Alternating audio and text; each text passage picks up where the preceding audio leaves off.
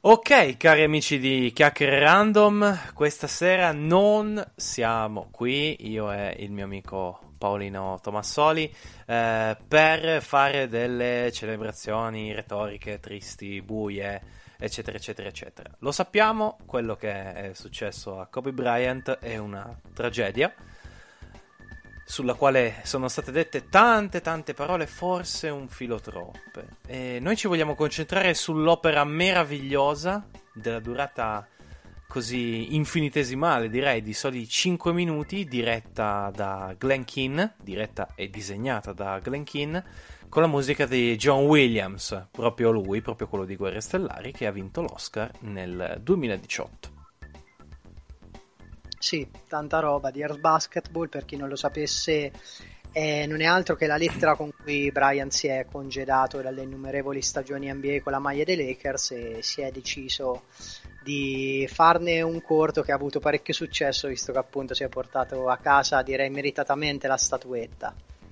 Esattamente, e lui praticamente con la stessa, la stessa, opera si è tolto diverse soddisfazioni, perché innanzitutto la lettera è uscita, se non vado errato, su The Players Tribune, uno dei, uh, come dire, eh, delle testate, ecco, eh, di riferimento per lo sport americano, all'interno della quale possono scrivere proprio gli stessi sportivi, sono loro stessi gli autori dei, dei pezzi che escono. E, e quindi questo è uno.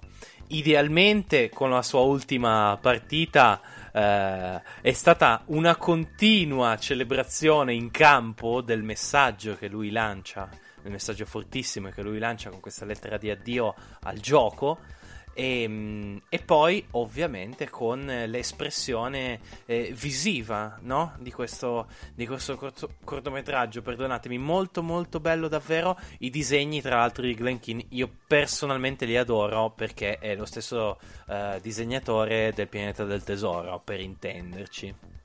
È già una lettera particolarmente sentita. Io ricordo molto bene la prima volta che ebbi l'opportunità di leggerla, poi di mh, sentirla narrata direttamente dalla voce di Kobe. Ricordavi no, l'ultima partita mm-hmm. contro i Utah Jazz 61 punti. Yes. Per chi non l'avesse capito, io e Jacopo siamo due leggeri appassionati di basket. Leggerissimi. E um, eh, devo dire però che ecco, la versione animata gli dà tutta un'altra impronta, al di là della tecnica che c'è dietro, mm-hmm. sia musicale che mm-hmm. manuale ma tra l'altro il doppiaggio è fantastico, Kobe si è superato ancora una volta in quella situazione. Beh, Kobe diciamo era uno, uno di quegli esseri umani eh, dotato di pochissimi, pochissimi talenti, all'interno di questi talenti c'era una voce spettacolosa, spettacolosa. Ah, e questo penso sia il momento giusto per dirlo, io non ero un fan di Kobe Assolutamente. Ma neanche, neanche io, guarda. Uh, lo, lo, diranno sicuramente in tanti, ma chi mi conosce anche solo un minimo sa perfettamente che io, uh, come dire, non nutro esattamente amore per i colori giallo-viola, quelli dei Los Angeles Lakers. E eh, lui come, come giocatore, come esempio, non è mai stato il mio riferimento.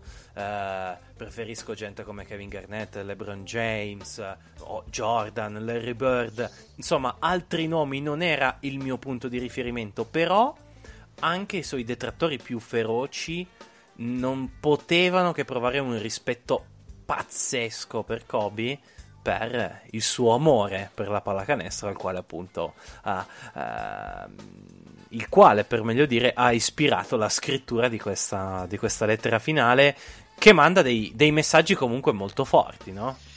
Ma diciamo che seguo quello che hai appena detto, perché mm. neanche io sono stato il primo amante di, di Bryant come, come, esponente Lakers, mettiamola così, perché entrambi certo. non tifiamo, non tifiamo giallo-viola, però va riconosciuto a Bryant l'essere diventato con tutti i meriti possibili un'icona generazionale e questo a mio avviso è dovuto oltre che per i risultati sportivi e le prestazioni sul campo anche per l'amore e l'ossessione per il gioco che ti vengono letteralmente eh, gettate addosso nel momento in cui ti viene le- letta la lettera. Diciamo che dal corto invece c'è molta più grazia, delicatezza, si avverte un po' l'amarezza dell'addio, per quanto lo stesso Kobe dice ti amerò per sempre, ci siamo dati tutto quello che avevamo. Certo. Eh, viene veicolata secondo me in maniera molto intelligente quella che è un po' la pesantezza no? del doversi salutare, di dover interrompere una storia d'amore per certi versi leggendaria perché Bryant eh, purtroppo anche a fronte di, di, questa ripartita è diventato leggenda. Certo. Assolutamente. Ma è un lavoro veramente meraviglioso, non solo per chi ama il basket, penso. Un lavoro che eh, io ho apprezzato ulteriormente perché ti fa vedere le, le due dimensioni, no? le due dimensioni temporali che invece la lettera eh, di per sé magari evidenzia meno, cioè c'è il Bryant bambino e il Bryant adulto evidentemente. Eh, sull'infanzia di Kobe... Mh, forse non si sa eh, esattamente, esattamente, tutto, però non è stata l'infanzia tipica, diciamo, del giocatore afroamericano. Kobe è figlio di un giocatore professionista, ha viaggiato eh, per il mondo durante la sua, la sua, infanzia, è stato in Italia, conosceva perfettamente l'italiano, è cresciuto qua tra eh, Reggio Calabria, eh, Reggio Emilia. Reggio Emilia e altre sicuramente, ehm, sicuramente mete che in questo momento non mi sovvengono. Ehm, era eh, un bambino che quindi aveva diciamo una situazione di partenza più agiata rispetto ad altri diciamo eh, c'erano delle condizioni più favorevoli per lui per emergere ma in realtà questo è solo un discorso teorico perché poi si doveva far fronte alle aspettative. Ah, ma tu sei il figlio di.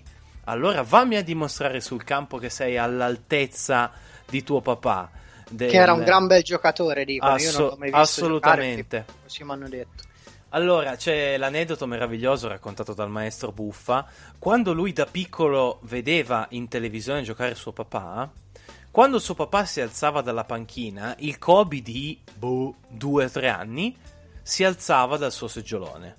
Quando il papà si sedeva, lui si sedeva. Cioè, questo vi spiega, diciamo, l'ossessione, no? Che accompagnava questo bimbo fin, fin da piccolo. Lo dice anche nella lettera. I run up and down every court after every loose ball. Fin da piccolo fin da piccolo. Lui sui campetti italiani e americani, eh, quando ritornava, ritornava, in patria, eh, era lì a sporcarsi le mani con tutti gli altri, nonostante insomma avesse potuto farlo eh, in palestra con, con suo papà. Era uno al quale la lotta piaceva veramente, veramente tanto e eh, nella lotta, nel sacrificio, ha forgiato poi un talento eh, che l'ha portato dove l'ha portato. 5 titoli, 18 volte All-Star, 2 ori olimpici, 2 volte MVP delle finali, un MVP eh, della stagione regolare. Ma infatti Bryant è la fotografia perfetta di come se abbini al talento e all'etica del lavoro scrivi la storia in qualsiasi, mi viene da dire, settore possibile. Mm-hmm. Uh, in questi giorni si è usata moltissimo e l'ho usata anch'io in precedenza, credo, mh, la parola ossessione. Mm-hmm. Ossessione per questo sport, no? ossessione che si mischia con l'amore. Mm-hmm. Uh, secondo me c'è un termine che è stato poco usato, che è il termine simbiosi, cioè Kobe era in simbiosi con questo sport. Kobe viveva di basket, respirava di basket. Uh, e lo si vede appunto già da questi episodi che lo descrivono in tenera età.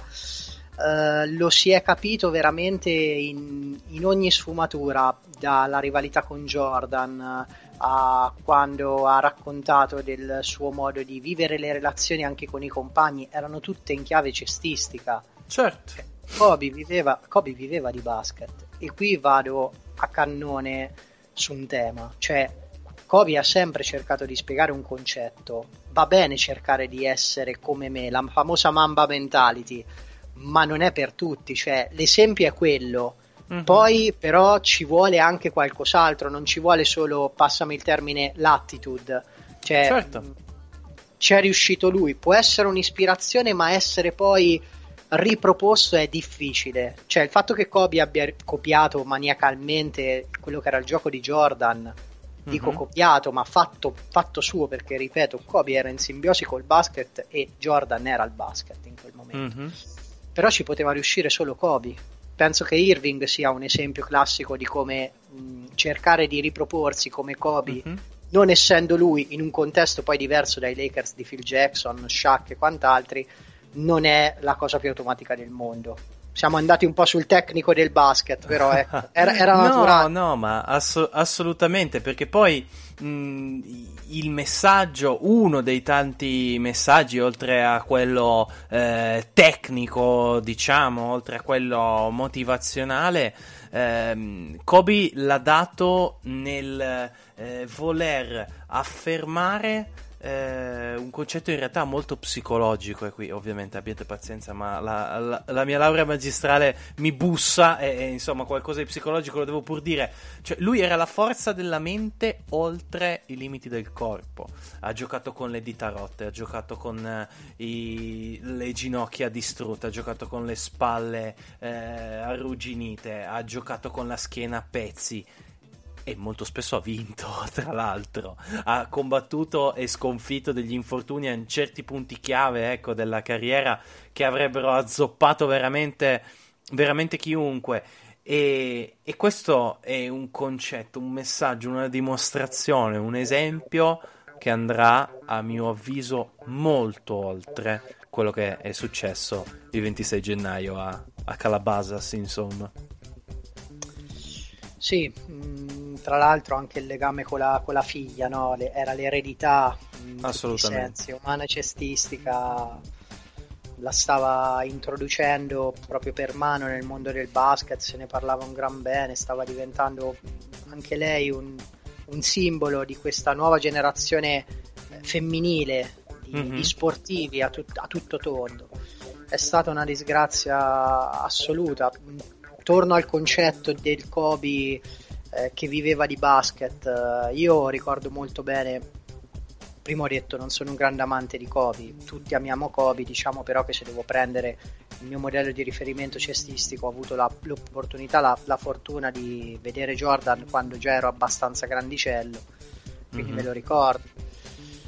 Uh, però ecco, se penso alla giocata di Jordan mi viene in mente quella contro, contro gli Utah Jazz, dove mm-hmm. letteralmente fa tutto da solo la giocata certo. che mi viene in mente di Kobe invece è una giocata di basket puro, di mhm. basket, mm-hmm. passami il termine, scolastico con una tecnica immensa, la giocata che fa contro Portland dove salta mm-hmm. Pippen, Liup per Shaq e se ne vanno, se ricordo bene, in finale, nelle, alle finals, perché credo che quello fosse o una finale o una semifinale di conference. Sono passati qualche anno, però ecco, anche quella ti dà la misura di come Kobe eh, vivesse il basket a tutto tondo, non era solo talento puro. Uh, Ce ne sono tante, tante di giocate che lui, che lui, ha fatto, tante le fa vedere anche eh, per l'appunto il eh, cortometraggio eh, dove lui viene raffigurato tra l'altro anche con la maglia degli Stati Uniti a un certo punto, eh, lui che ha fatto tanto, l'abbiamo già citato anche eh, il duplice, il, duplice, oro olimpico per il suo paese in questo senso, citavi la figlia. Uh, stava facendo tantissimo anche per il basket uh, femminile, per promuoverlo ecco, a 360 gradi in giro, in giro, per il mondo. E in tutte le sue espressioni, uh, io credo, e qui vado a chiudere diciamo queste nostre, queste nostre chiacchiere un po' randomiche, lui è andato a esprimere sempre in ogni sua espressione l'amore per il basket l'amore viscerale per il basket e quindi io credo uh, che tu ti possa unire a me Paolo semplicemente nel, nell'esclamare il finale della, della lettera. 5 4 3 2 1 Love you always. Kobe